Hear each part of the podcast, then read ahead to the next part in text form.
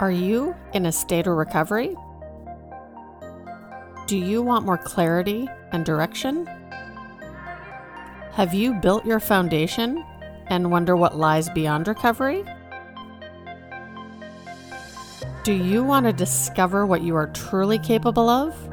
And are you ready to discover your purpose, learn to overcome your limiting beliefs, and change your mindset?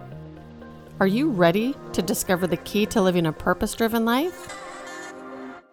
When we recover, we are returning to a normal state of health, mind, and strength.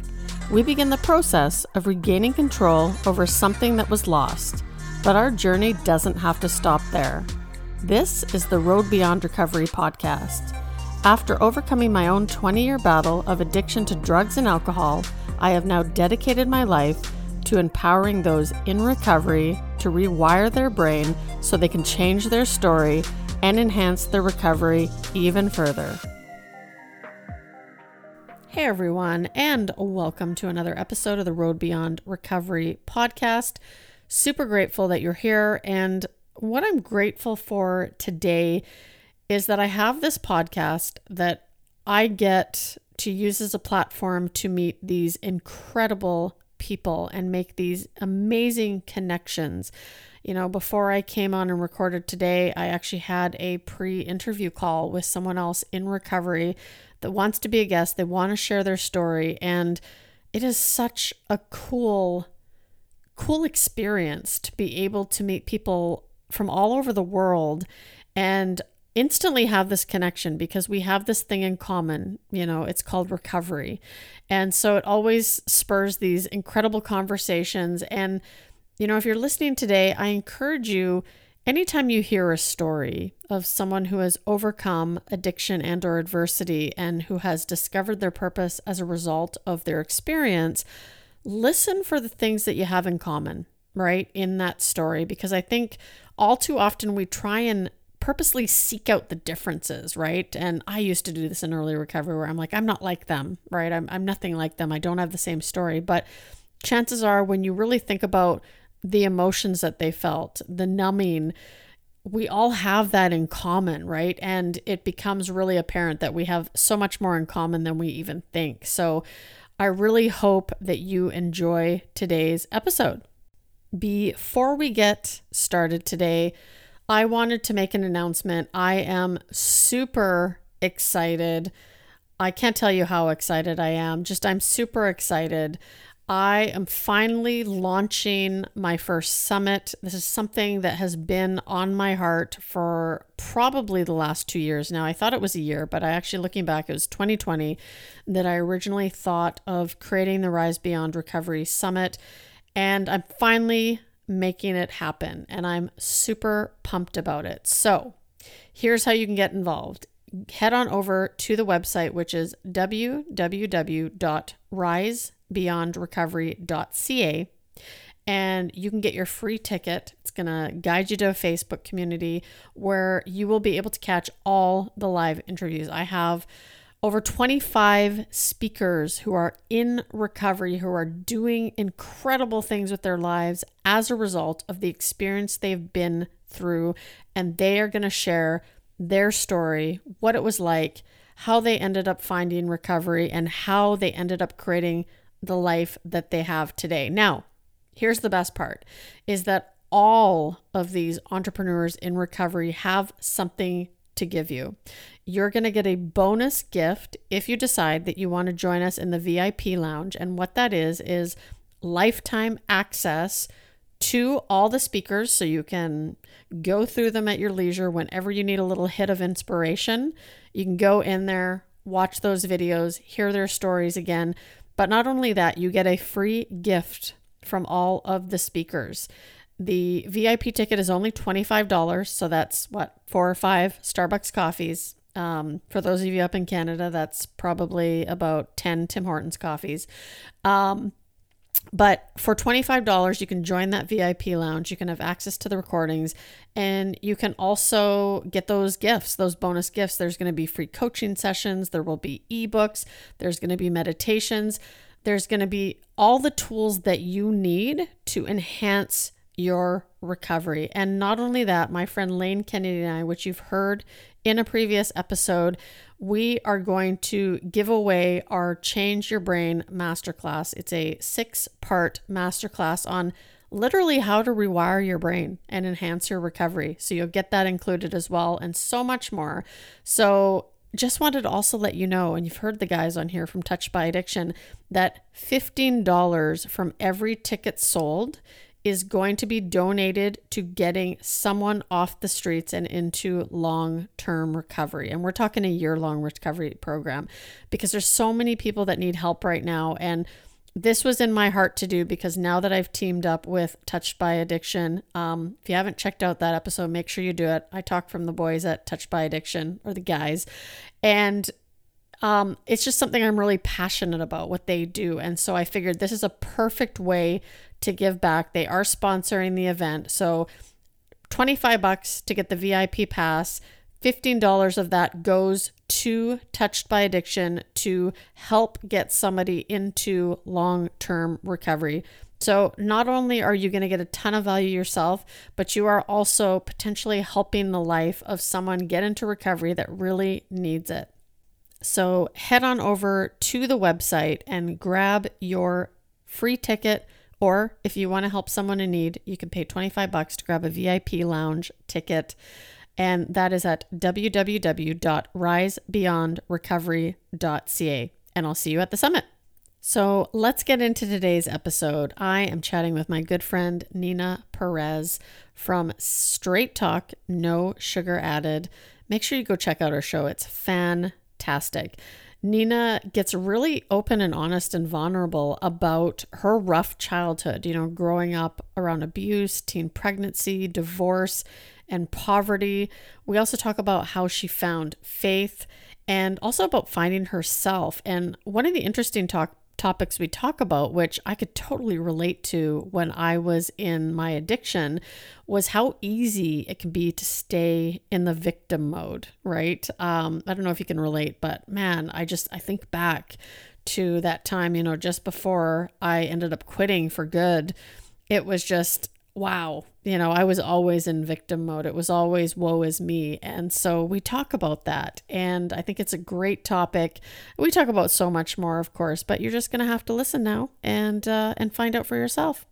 Welcome back. I am hanging out with my good friend Neena Perez today. How are you? I'm doing great. Are you kidding me? This is awesome. I couldn't wait for this day to come. Oh, I'm, I'm pumped. This is a nice way to end off the afternoon as well. So, mm-hmm. for those of my listeners that don't know you, why don't you introduce yourself and just let us know what you do today? What I do today. Wow. Okay, which hat? Let's see. Um, right? I mean, as a woman, I think sometimes we just have a 50 hats going on. So oh. I'm Neena Perez. I have a, a platform right now called Straight Talk No Sugar Added. I'm actually building out my my um other website, which will be just ninaperez.com. And that's going to be where I do a lot of my coaching and a lot of my um, a coursework and things like that. So that's what I do right now. I do a lot of things. So I also have a little company uh, call, uh, called The Kitty Kitchen, which is uh, where we teach kids how to cook. And so, because um, I'm a chef by trade, I've been teaching kids how to cook and adults for years. And so I finally, uh, yeah, I finally uh, decided to go ahead and bring that out on social media and and teach a bunch of kids how to cook. So it's been a lot of fun. Oh, I love that. And you know, it's such a good trait to have cooking. Mm-hmm. I mean, I can't say how many, you know, when I've been in a relationship, early relationship, and a man knows how to cook, I love that. And I wish I knew how to cook better. Ah, I was going to say, is it because you don't cook? Okay, got it. so, way to hit them when they're young. I think that's such an important trait. And that's so awesome what you're doing. So, thank you. Y- you know, I believe that a lot of us have ended up where we are as a, because of the the adversity that we've overcome. And I know sure. you've overcome a lot of adversity, especially when you, you were younger. So, you know, why don't you talk about what was life like growing up for you? Yeah, I mean that's a you know a big topic. I I do have a autobiography out. It's called "Hit Me with Your Best Shot." How I overcame a hard hitting life. It was a little bit hard to write, you know, um, writing stories that you know really have affected me in my life, but also made me the woman I am today. So I'm also very grateful for them. But you know, when I was a child, uh, between the ages about, I want to say between the ages of six to about the age about nine or eight, I was molested by my stepfather a few times. Um, you know, unfortunately, I told my mom, but she didn't believe me. And so it was a very hard place to live, especially because he was also very physically abusive. So he was always, you know, spanking really hard, always hitting with belts and stuff like that. It was a very difficult time, and, and you feel like unwanted, you know. Um, and then my mom would just take me to my grandparents, and my grandparents would would stay with me for like a year, and then back to my mom because she's I'm her daughter, and you know, she has to come home, and then back to grandparents. You know, it was like this this really weird place to be. I knew my grandparents loved me, but they're not your parents, right? Uh, my father didn't really claim me at birth, so I never had his last name, um, and you know, it was just really tumultuous. And then I didn't have any guidance, so by the age of like 13 i made a cute 17 year old boy you know i was um, having sex before i knew what sex even was and by the age of 14 i was pregnant. Um, and then um, by the age of 15 i had a son. But in between the that um, span he was extremely abusive. So it was a horrific domestic violent relationship um, that nearly ended in my murder. I mean he put a gun to my head he pulled the trigger, but the safety got jammed on the gun. And that is literally why I am sitting here today um, without a hole in my head. You know what I'm saying? So that was really hard. And it was it was very hard because I didn't have support. You know, um, I had a mother who was also abused. So she kind of sided with him more than she sided with me, which I found very strange. But um, by the time I was like 17 years old, I ran away with my son and I lived in a battered women's shelter. I lived there for about a year and a half or so. And then, uh, but I worked. I, I never, this is one thing about me. I, I don't really quit very easy, you know? So even though I went through all of those things, in my head, all I kept thinking is, I cannot show my son to be a failure. I will not do it. So while I was getting beaten every day and you know being urinated on and being thrown downstairs and all those horrible things that I've been through all I kept thinking is but my son will not be a failure.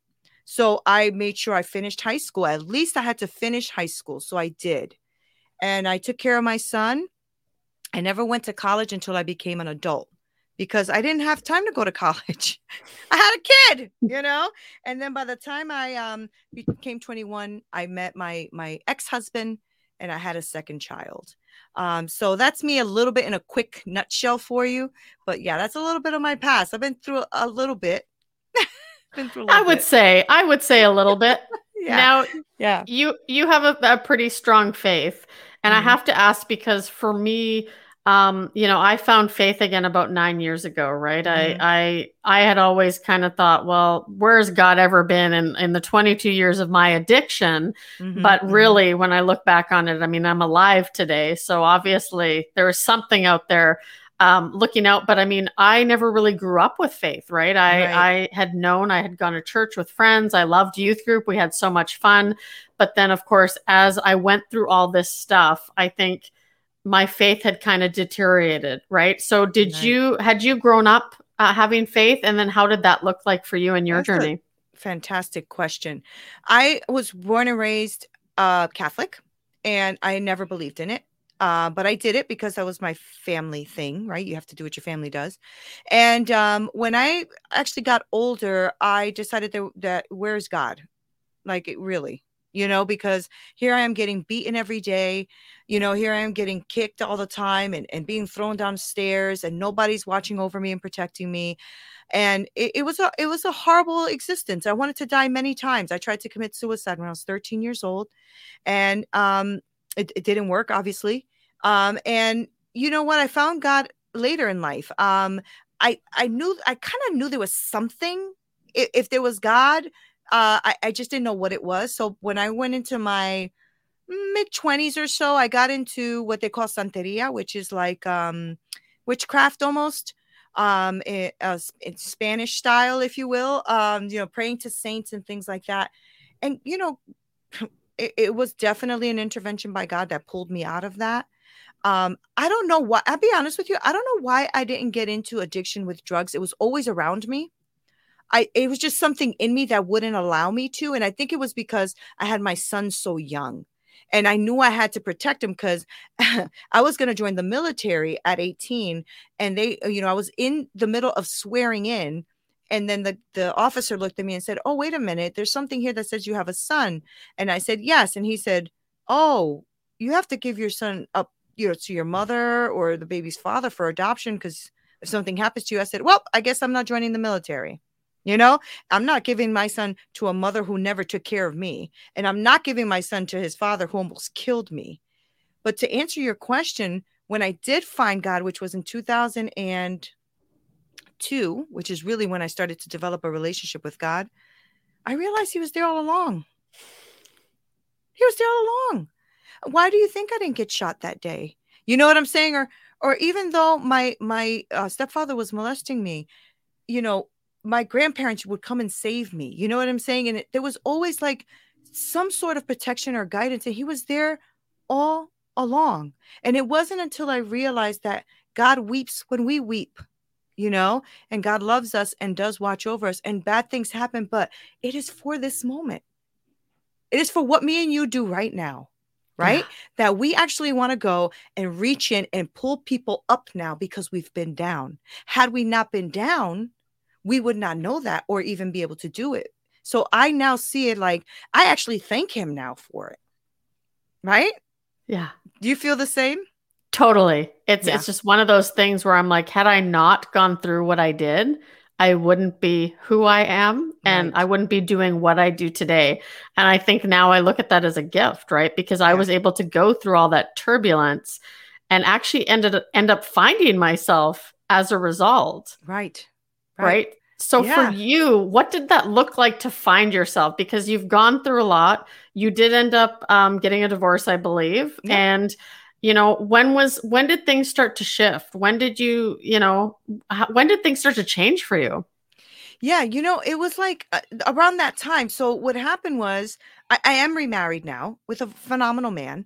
Um, but what happened was is at that time, you know, my husband kind of got up one day. I'll never forget this. He got up one day, he looks in the mirror and he says, Um, I gotta go find myself.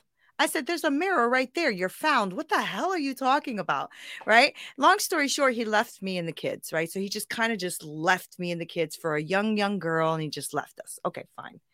When I was praying to one of the saints, because that's what we did in this religion, I, I looked over and I saw a picture of Jesus that was on a, a candle.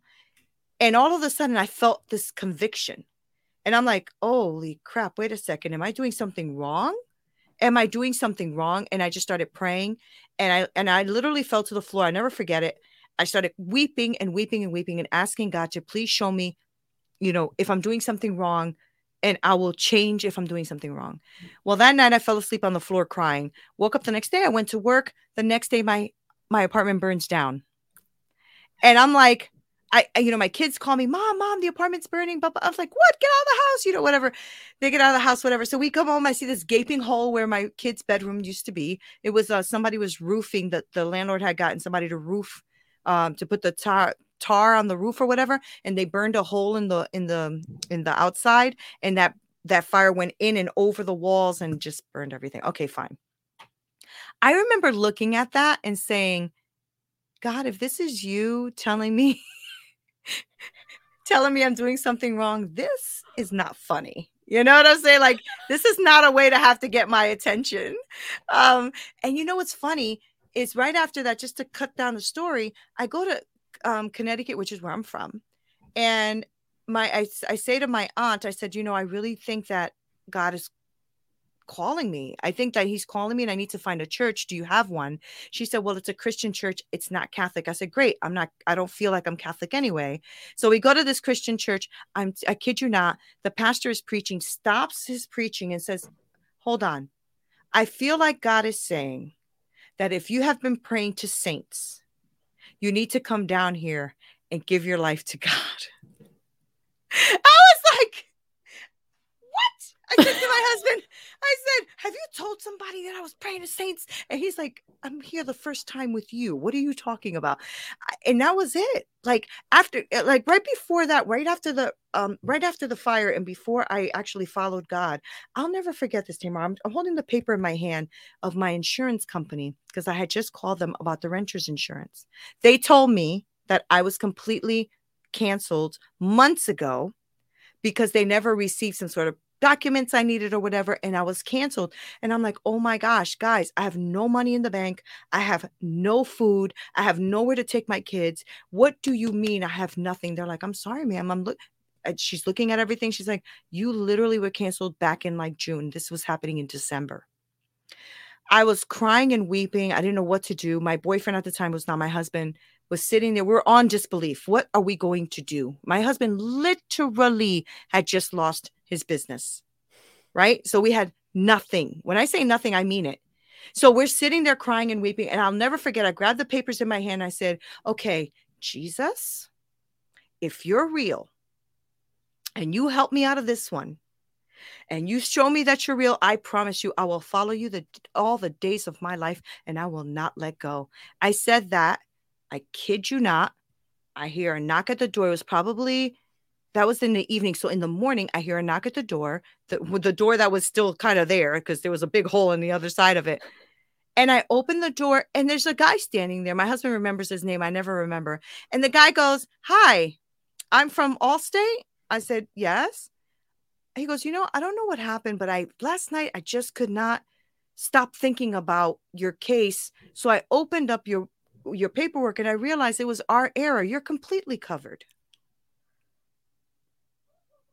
I just, oh my God, even just telling you the story right now, I looked at my husband and I said, Jesus is real.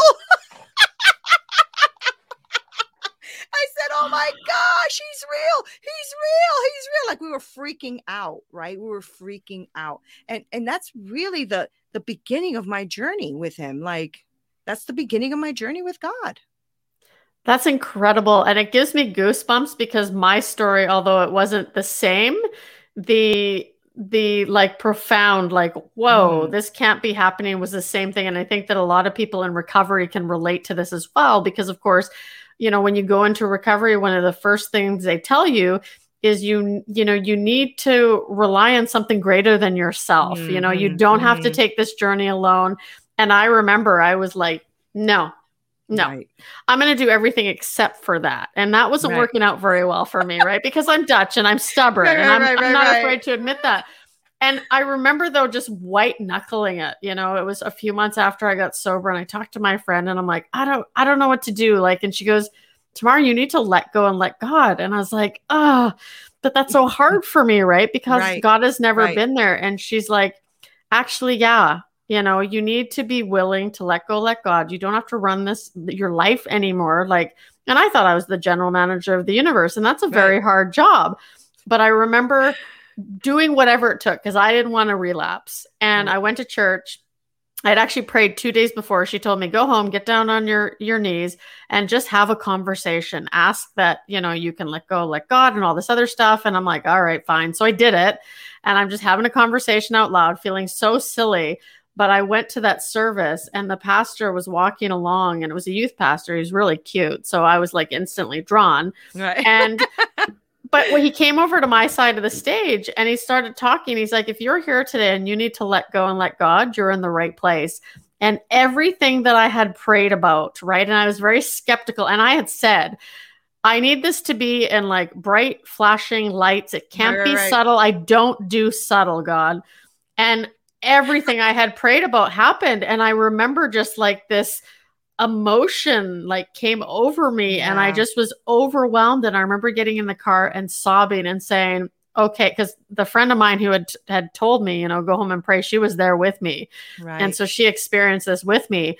And I was just like unbelievable. And I think there was just this we're not on this planet alone, right? We don't have to right. do this alone. We have each right. other, we have our experience. And that's why I love what you're doing. Now, you know, you're not afraid, just like myself, we're not afraid to hide who we are and what we've right. been through. Was there ever a time, you know, way back when where you were ashamed of that stuff and you didn't want to talk about it? Heck yeah. Heck yeah. you know, because shame, you know, shame will make you hide. You know, shame will make you hide. And of course, along with shame comes depression and anxiety and and you know, they're all best friends, right? So, you know, shame was a, a really big thing for me and so was unforgiveness. Mm. Unforgiveness was eating me up inside because I was sticking it to him. You know, he's going to pay. But really, I was sticking it to me. I was sticking it to me because I'm the one in the prison. I'm the one that's going through the pain all the time. I'm the one that has insomnia. I'm the one that, you know, can't get my weight under control because I don't feel like I deserve it and I self sabotage. You know what I'm saying? Like you'd be surprised what kind of behaviors you start to to um, have in your life, right? To deal and cope with shame and unforgiveness. Those two things for me are huge, right? And so absolutely, it wasn't until I found God really and found that he loves me in spite of all of my errors in spite of and then when i realized that's for real for real not just saying it you know but i actually read it in the word i actually prayed on it i actually the same thing with you is like it makes god tangible. When god does something like that like when he said if you gotta let god and let i mean why would he use those exact words? Mm-hmm. because god needed to get your attention right? Mm-hmm. why did he need you to get your attention? Because you yourself said i will not be listening until you get my attention. So god said all right then i'll get your attention right you want to be hard headed? I created you. I know exactly what you are, you know? but the thing is, is like, it's not until you get to that, to that place where you do let go and let God. And then you realize your worth, your worth, everything changes. Then I was, I was free to talk about everything, all of my mistakes, all of my errors, the things that happened to me. I also realized another big, powerful thing in my life that I was carrying someone else's shame. See, there's to me, there's two types of shame. There's the shame of you, of what you've done, and you should be ashamed of some things that we do, right? If I go and, and steal something from someone, I should be ashamed of that because that shame should bring me to correction. Right. So there is that shame that I feel like is more of a healthier shame to help you correct. And then there's that shame when somebody did something to you and you take it on as if it's your own shame. Nope I learned that is not my shame. He can keep it. My mm-hmm. molester can keep it. And so I've separated the two, and that has helped me heal, right? To realize that I don't have to carry somebody else's shame. I have enough to carry for myself, you know? And God has even said, why don't you put your shame on my cross and I'll give you my burden, which is lighter, mm-hmm. right? And so when you start to realize that, it just changes your whole life. Absolutely. I yeah. and I love this topic because mm-hmm. it's it's sometimes it's something people don't want to talk about, right? Because right. they're like, "Oh no, I'm sorry, but God's never been there for me." Now, you know, right. part of my own personal recovery and not just from drugs and alcohol, but from life was. I had to mm-hmm. learn how to clean up my mess, right? Because there was definitely things like you said, right, that we're responsible for and we yeah. do and we need to own that. And I think that what stopped me from doing that for so long is I sat in the victim mode, right? I sat in the poor me, feel sorry for me, please. Yeah. Like, look yeah. at all this stuff that I'm going through right now. And it wasn't until I finally said, okay, pull up your pants. Like, you gotta, the life, you created this life, right? right like, right. we can't always control what happens to us, but we can control how we respond to it and right. cleaning up my mess and recognizing my role in things that had happened to me. Mm. And I mm-hmm. mean, you know, I even looked at this. I was in an abusive relationship as well, but I also chose to stay in it for 4 years, right? So the abuse, the the physical abuse, you know, that that wasn't something that I needed to be ashamed of, right? That right. was something that I can recognize that hey, you know what? He was an addict as well, but I did own the part that I decided to stay in that relationship. Yeah, yeah. Right. You know, so you like to talk about cleaning up your mess as well. So can you mm-hmm. talk a little bit more about that? Well, yeah, I always tell people own your shit. mm. I just I just how I say it, you know, like just own your shit. All right. Like sit in it for a second. Don't sit in shit too long though. You start to smell like it. You know what I'm saying? But but sit in it for a second because it is a reality that you effed up you know what I'm saying? And that is okay. It is absolutely okay. And if somebody ever comes up to you and says that they've never made a mistake or an error, run as fast as you can. Okay. Because they are full of crap. You know what I'm saying? So, but I always, that's the first step for me. Own it. Own it. Sit in it. Release it. There's no need to keep carrying it around. And you know, it's it's hard though. Um, you know, as you know, and and I know, when you are the victim, it is extremely hard to get out of that mentality because when you get out of that mentality, now you actually have to walk in it. You know what I'm saying? Now, now you actually have to walk in somebody who doesn't have to be a victim. And being a victim sometimes is a very comfortable place, mm-hmm. you know, because when you're a victim, you don't have to own your shit. You don't have to correct anything. You don't have to fix it. Right. But when, and I remember the time when I was in prayer about this, and I remember getting the clarity of that I'm not a victim.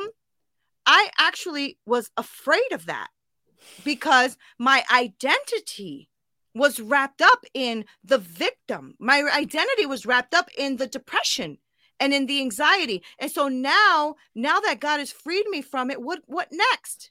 That's exactly what I thought that day. I remember it clearly. I was sitting there and I'm like, "Oh my gosh, now what? What what do I do? I don't even feel Oh shoot. You know what I'm saying? Like now people are to expect things of me. This is exactly but that's what I was thinking. I'm just being honest, you know. Um, you know, not being the victim anymore means I have to look people in the eyeball.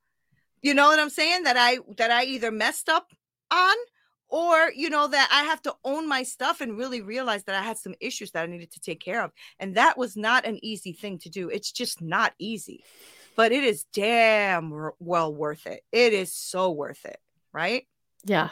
Oh, I couldn't agree with you more. Yeah. And you know, you talk about the beauty in the mess Mm-hmm. Can you elaborate on that a little? Because I know, I mean, my my life was a shit show, to put it right. nicely.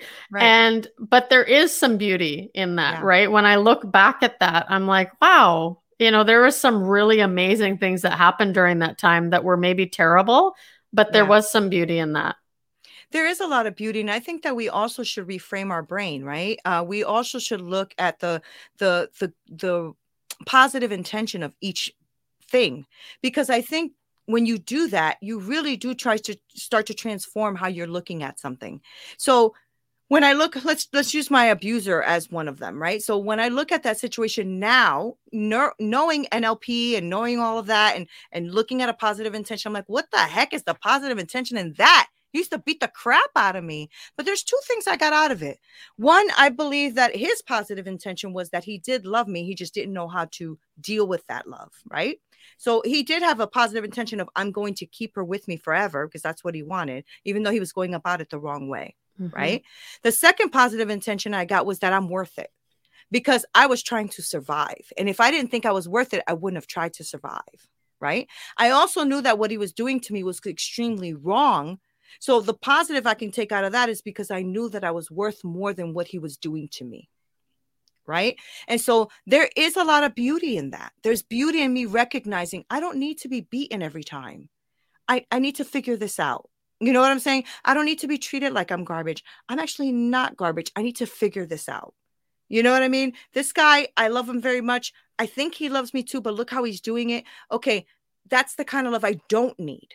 Right. So the beauty of all of that is I never got back into another relationship like that again because I actually owned my shit right? I stood back and I said, okay, what is the flags?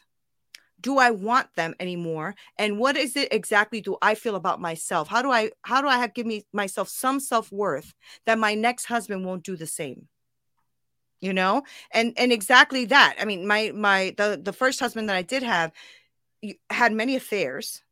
I didn't know about them. I found out about them way after. Mm-hmm. But he never would raise a hand ever. I just wouldn't allow it you know? So i and as you grow you you continue to grow and and learn more and more about yourself and now the husband i have now is phenomenal we have a phenomenal relationship right? And he would never ever raise a hand at me right? And he's not going around sleeping with all kind of women. So th- you see you grow and you progress. So hopefully you don't need four or five husbands to do it. But you grow and you progress you know? I mean i only can do with what i had to be honest with you because i didn't have a role model Mm-hmm. You know, I didn't I didn't have somebody actually sitting down and saying, okay, you know, this is a healthy relationship. This is what a healthy relationship looks like. This is what a healthy man looks like. I just didn't have that, you know. So I kind of like learned on my own, you know. And that's an interesting point you bring up because, you know, I hear my story of addiction, it didn't start off because my parents were alcoholics. That's not what right. I was raised. It's not what I learned. It runs in my family, but not my immediate family. And so a lot of people are like, well, how how on earth did you become an alcoholic because you didn't grow up like this? And I think though the opposite can be said too is a lot mm-hmm. of people can go through trauma and a whole like just a, a ton of horrific stuff and they actually say, okay, you know, I'm not going to be like this. This has right. actually taught me, you know, and a lot of people think you have to follow suit, but you don't. You know, I know plenty of parents who were alcoholics and their kids have never seen them drink. And guess what? Because they've heard the stories, they never want to. Right? right. So they they do something differently. So I believe you can learn how to live a different mm-hmm. way of life. Mm-hmm. I agree. I agree with that 100% because we have to be the captain of our own ship, right? Yeah you have to own your own stuff. I mean, you can't just say, "Oh, but my mom and my dad and my cousin and my nephew." And my... So, what about you? You know what I'm saying? Like, that's all good. Okay, let's pass that story now. What about you? Right? I mean, yeah. I could sit here all day and, and be a victim. I really can. If you've ever read my book, I can be a victim. I can I can certainly do it. And most people would probably excuse it. Mm-hmm. You know what I'm saying? To keep me in that because they don't know any better right but but truth be told you are owner of your own nonsense you know the stuff that you do well and your nonsense you're the owner of it all right? And so i'm learning a lot now too with the, the neuro linguistic programming and how you like change the way you think about something. Just because something is an old habit or pattern doesn't mean you have to keep repeating the same old habit or pattern. We can actually change all of that and it's been a phenomenal journey to be honest with you to work with people. I know you're going through that too. Like when you're working with your people like i, I work with high performing women like these women are like, like go-getters but they have like these blockages but they don't want to admit it they don't want to admit it because if they do, they think it makes them weak when in fact it makes you even stronger because you're owning your stuff. Mm-hmm. And then mm-hmm. now we can work on it. You know what I'm saying? I'm a, I'm a high performing woman as well. I mean, that's just how I live my life. I'm not a boo-hooer though. I don't I'm not. I'm not. You know, I guess that's why my show is called Straight Talk, No Sugar Added. I just even when I even like when I was the victim back in the day, I would cry and then be like, "Okay, let's go. We're done yeah. done for the day. Let's move it. Time to move on and change yeah. the world. Yeah. And you know, it's funny the lessons it made me think of. You know, I often hear that God will keep giving us the same lessons until we learn how to do things differently. Yes. And I'm like, huh, that's what happened there. Them, I know. Do you ever exactly like sometimes when I'm going through something, I'm like, Lord, I don't want to keep doing this. So tell me my lesson. What is it? What's the lesson? Because Neena, Neena wants to move on. I mean, I don't know about this. Neena wants to move on. I know. I've done For it so real. many times. I'm like, okay, doing the same things over and over, expecting a different result. I'm like, why don't I stop doing that? Yeah. Well, yeah. and, and then we can move on. So let's talk about the podcast. What inspired you to start the podcast? So in 2018 is when I started it. And I actually started it because I used to run a women's group, a women's uh, Bible study, and it was super successful. And the women really, really loved it. And they were very much involved. And my group grew so big, I could, you know, my apartment really didn't fit them. It was really beautiful. And then that kind of died out because we me and my husband actually went homeless so we lost everything. We lost our house our cars we lost everything. I had to move my kids into friends homes. I mean, it was, it was awful. And me and him slept in the car we slept in the living rooms we did whatever we had to do. So the of course the bible study died. And then in 2018 i said you know what? I really need to get back into inspiring people however i can so I said, what about a podcast? Don't really know how to run one, but I'm going to just turn on a recorder and record. And that's what I did. And so I started recording and just so if you look at my very old podcast, it's very, very different. It was it was more like a study, you know, um, and it was a, a monologue. Um, and then after a while, you kind of run out of content when you're talking to yourself all the time. yep. I had, I had maybe five downloads, right? So, but uh, I was talking to myself a lot. And then I said, um I, I I like put it to bed. So like in like two um 2020, I put it to bed trying to revamp what this all means. And then in um you know, I said to myself this year, you know what? I think I want to really reach out to high thinkers, to people who are thinking beyond where they are, thinking beyond me. And I want to put myself in the room with the smartest people in the room because it's time for me to really stretch my brain and grow. Um, I grow in everything that I do, I grow. Like if I if I start at a position, I'm a manager within no time. It's just how I operate. I, and I think it's just honestly, it's all our beating up in the past, right? It makes you so strong. It makes you so willing to put the work in, and it makes you um tenacious, and it makes you want to go after things. And that's just how I'm built. And so um, I started doing that. So then I just started reaching, literally cold calling, like anybody I saw online who I thought had a fantastic message and something that they were doing that was really powerful to change somebody's life. I really don't care about numbers, to be honest with you. So I don't care if they had like 50 million followers or two. I didn't care about that. What I cared about is connection mm-hmm. and whether or not that person was doing something to impact the next person's life. And that's when the podcast like rebirthed, if you will, you know, because then I started talking to amazing individuals and like, there you go. Now they're killing. Now they're calling me. You know, which is fantastic. All right. So from 20 downloads to over from 6,000 downloads or something like that. So, you know, it's just growing.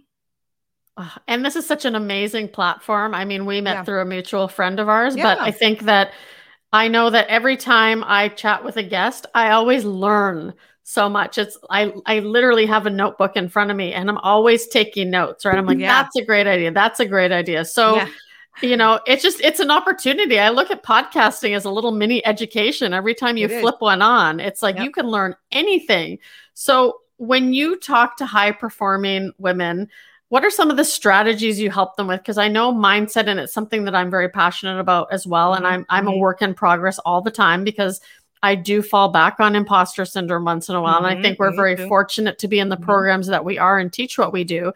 Um, but what do you, what are some of the key strategies that you work with high performance high performing individuals? Yeah, well, when we work together, we're always I'm always talking to them about mastering their game. Mm-hmm. Game, um, meaning G is their goals, uh, A is the accountability, uh, M is their mind flow. I don't call it mindset, um, and E is their energy and so we actually work on on those um those particular things. And and actually it goes it goes beyond that right? Because then we start get to get into oh but i'm stuck here. Okay well let's let's do a timeline or let's do whatever. So we we we throw in some nlp work on it as well because what i really want is for them to have success in a result.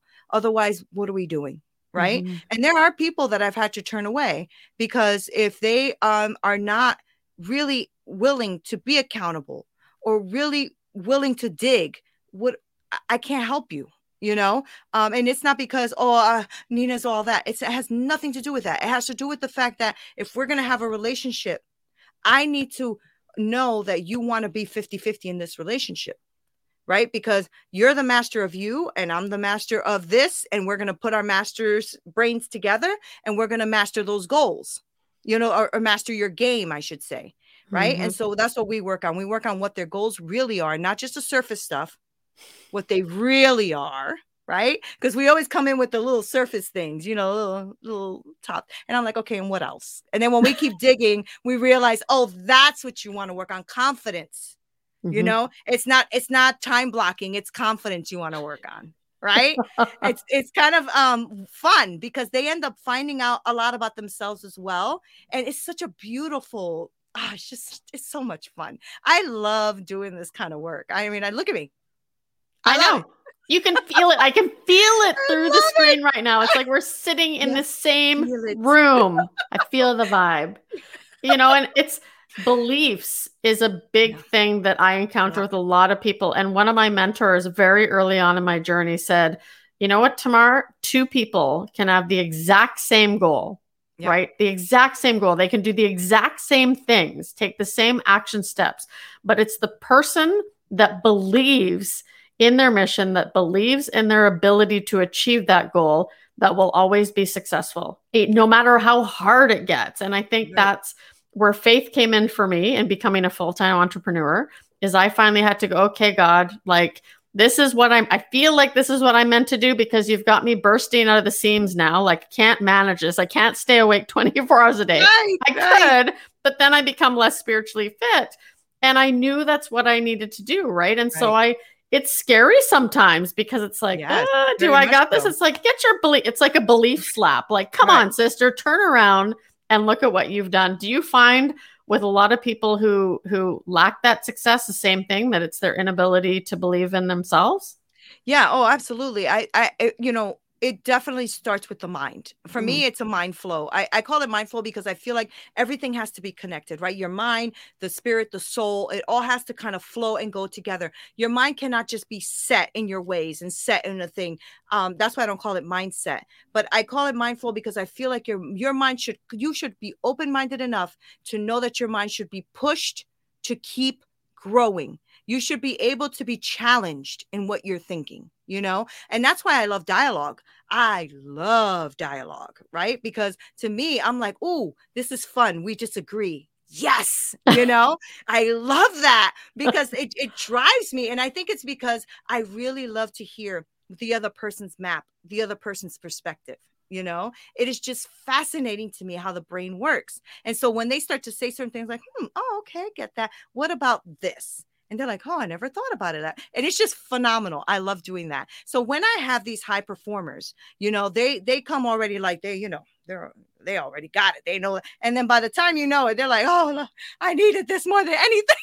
you know, I love that. And then they're like, oh my gosh, Neena, I got everything out of this one session more than I thought I would get in, in another program that I did for like six months. Mm-hmm. That makes me feel good. That's exactly what I want, right? Mm-hmm. I need to see you succeed but to your point, I do get smacked with that, you know, imposter syndrome stuff because I've already been through stuff and I've already helped so many people. At the same time, I go, but am I good enough? But can't I'm like, Neena, Neena, stop it. Put yourself through your own program. What is wrong with you? You know, and that's, I mean, but I honestly, I've spoken to other you know thought leaders and other like coaches and other mentors and they go through the same thing mm-hmm. because they're freaking human that's yeah. why you know yeah. we all go through it yeah exactly and i think that's the great thing about being able to have podcasts and being vulnerable about our journey is that other people like we're all human right mm-hmm. I, I had i went through a very traumatic incident about six weeks ago and one of my clients saw me on a mastermind call and I was very quiet. And that's not like me because I am like enthusiastic all the time, upbeat. Like they, you know, they've now relied on me to be the, you know, the person who kind of brings smiles to people's faces because that's what I love to do. But I couldn't do it. And, you know, we had a session shortly after and she said, Hey, what's going on? And I I chose to be vulnerable and I shared that and she said oh and she started it she just went in tears and she said you know what? Thank you for saying that because you know you're human. I said absolutely i am and yeah. i'm not afraid to say i'm not okay sometimes because yeah. life happens right? It's how we choose to respond to that and sometimes that means having a good cry. You know we talked about it before yeah. the show is sometimes we just need to have a good cry with someone. That's right. No really and and uh, you know like a couple of weeks ago i did a live on something that was really, really disturbing my heart. And I was in a really, really vulnerable and bad place. And what did I do? I clicked on my camera and I went yeah. live, you know, and I said, I, and you know, will I regret this later? Maybe, you know, I said, but guys, I need your prayers. I really yeah. just said that. You know, I really need your prayers. My clients, of course, immediately called me, Are you okay? Blah, blah, blah. And I'm like, I'm just really struggling with this decision. I have to make it's a huge decision. It's something yeah. that's really on my heart, you know? Um, but I gotta tell you, because of that, the influx of people that now want to work and also just wanted to send me love just mm-hmm. DMs and messages. And what are you doing? And do you have room in your schedule? And blah blah blah. All because I was really authentic about what I felt, and I was re- and I was being real. I mean, I was crying, I was upset, I was real, but I needed to show people because we are so um in people's faces, right? I mean, we have podcasts, we have videos, people see us, and there's a lot of people who really do follow us. Yeah. And so you have to be able to be a authentically real individual that can contact people and connect with people in a deeper level. I had this guy stop my husband a few months ago and he's like hi um can you give message to neena and he knew that i was married to him because my husband had given him my um, card for my podcast. He said, just tell your wife that she has completely transformed my entire life and not just my life, but the life of my family. And because of listening to her podcast, I have made financial decisions in my life. I have made all of these decisions that have changed our lives. What? If he was the one person that I had to reach, I did it. Yep. You know what I'm saying? I did it. So if that's all I had to do, and I could turn off my my TV, then then I just changed a person's life who changes the, what he says, changed the whole trajectory of his family. Mm-hmm. You know what I mean? Like you never know who you're reaching. You really don't. You know, and I've had people like recently was like, oh, I was I, I got into the Neena vortex, and I don't even know her, right? And I'm like, you got into the Neena vortex? What do you mean? What did I'm thinking myself? What did I do? You know, like, like did I do something? And she's like, she's like, no, I I found your podcast, and I listened to every episode back to back, and I just got into a vortex, and I couldn't stop listening. And I'm like, that's awesome. That's awesome. Yeah, I love it. I love what we do. I don't ever think I'm going to stop, you know? Um, and I love that you were vulnerable and I love that you actually shared that with someone who asked you mm-hmm. because it makes you just it makes you tangible, makes you real like God is to us, right? Yeah. Like when God did that to us and he and he became tangible and real, it changes the whole the whole relationship, mm-hmm. you know? Yeah, and I learned I think very on in recovery that when I reach out, because I used to think I don't want to burden people, right? And I always encourage anybody who's listening today or struggling, reach out to somebody and tell them you're not okay because I actually learned that that was actually not a self, it was a selfish thing to do to not talk about it. Mm-hmm. Because what if the person that I reached out to was having a terrible day? And what if it was so silly, right? They were just maybe they got in an argument with their spouse or something happened and you made that call and you were in tears and you said, I need your help right now. This is what I'm going through. Guess what? That person that you've confided in now is out of their head. Yep. Thinking about how they can serve you, yep. right? And I always encourage people who are struggling, who are listening to the show, is reach out and yeah. tell someone you're not okay because you're not alone so many of us have gone through this stuff and you know it's there's a power with sitting across looking someone eye to eye and being able to say, hey, you know what? I've been through that as well. I know mm-hmm. exactly mm-hmm. how you feel. Keep talking. Yeah. And, and yes, that's true. And also the fact that people actually want to help, not even just because yeah. they're going through something, yes. but they actually want to. I do. Mm-hmm. I want to help. I have, I have people that call me that are random. I have I literally have people that have been on my podcast that we've connected like me and you have connected yeah. and will reach out to me and be like, "Hey, Neena, uh, can we talk about ABC? I'm going through something." Heck yeah. Mm-hmm. You know what mm-hmm. I'm saying? Because they they took their time and was on my podcast and blessed me with their story. Why in the world would I not give them 10 minutes of my time? You know? Yeah. And I've done that with several of them. Mm-hmm. And I I constantly check in, like, you know, you'll get an email from me randomly too. Hey, just thinking about you, you know, blah, mm-hmm. blah, blah. Mm-hmm. And I do that because as soon as somebody pops into my mind, I try to take those five seconds really quick just to yeah. pop that in. But um, and I've developed really great friendships, really great friendships where these people I'm just bouncing ideas off of them, they're bouncing them off of me. And you know, you're right. People can get, you know, uh, if they're going through something, like if I'm going through something and you call me, it is awesome to get out of my own way yeah. in my head. Yeah. But it's also awesome sometimes to still be in a good place, but be able to help someone else. Yeah. You know, 100%. Yeah. Yeah, 100%. Mm-hmm. So, if I could keep talking about this topic for hours, obviously, so we may have to do a part two on this. Okay, but if people if people want to learn more about you, get a hold of you, how can they reach you? Well, uh, right now the best platform is Straight Talk No Sugar Added, and that's a dot com, that's an Instagram, that's in Facebook. So it's all the same, and it's all like one word: uh, Straight Talk No Sugar Added. Um, and so really, that's the best way. You can email me too at hello at straight talk no sugar added.com. I'm I'm more than glad to answer questions. Um, and really, that's it. That's like that's really the best way because I'm on every platform in that way. And until my actual um, uh, Neena dot Neena Perez com comes out, that's where you're going to reach me. Yep. Amazing. Well, Neena, yeah. thank you for sharing thank your you. story. And I appreciate you so much being on the show. I got you. I'm loving it. Thank you. Well, I hope you enjoyed that episode. And remember to reach out to Neena and listen to the podcast Straight Talk, No Sugar Added. It's great. I'm even on there. Now, as I mentioned at the beginning, I am hosting my very first summit. I'm so excited. This is really to help people enhance their recovery and start to build an amazing life beyond recovery. In this event, there's going to be 25 speakers who are entrepreneurs in recovery who are going to share their story of overcoming addiction, what early recovery looked like, and also some key takeaways and strategies that you can use to enhance your own recovery. And it gets better. For $25, you can get into our VIP lounge, which means you're going to have lifetime access to all the speaker interviews. You're also going to get a gift as a bonus from all of the speakers. This ranges from free coaching sessions, ebooks, uh, meditations, and so much more. So I, I I don't even know what the value is, but I can tell you it's well over probably four thousand dollars worth of free gifts. So you're definitely not going to want to miss this. And as a bonus, my friend Lane Kennedy and I are also donating our Change Your Brain Masterclass for absolutely no cost. You'll get that when you enroll in the VIP Lounge membership. So you get a ton of stuff on how you can start implementing and taking action right away on enhancing your recovery and lowering the chance of relapse. So I'm super passionate about this.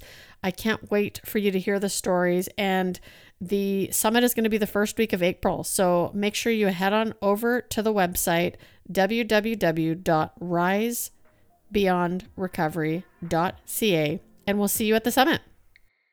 I have had the privilege to walk alongside of many people who have built their foundation and further enhanced their recovery. But unfortunately, there are still so many people who are still suffering that need our help. The Road Beyond Recovery podcast is a proud sponsor of Touched by Addiction. Addiction thrives in isolation and darkness. Darkness cannot exist in the presence of light. So if you or someone you know has been affected by addiction, there is help. At Touched by Addiction, we are dedicated to exposing addiction and ending the plague. Be that beacon of hope and light that so many desperately need. Each t shirt or sweater you buy helps to get a struggling addict off the streets and into a year long addiction treatment program.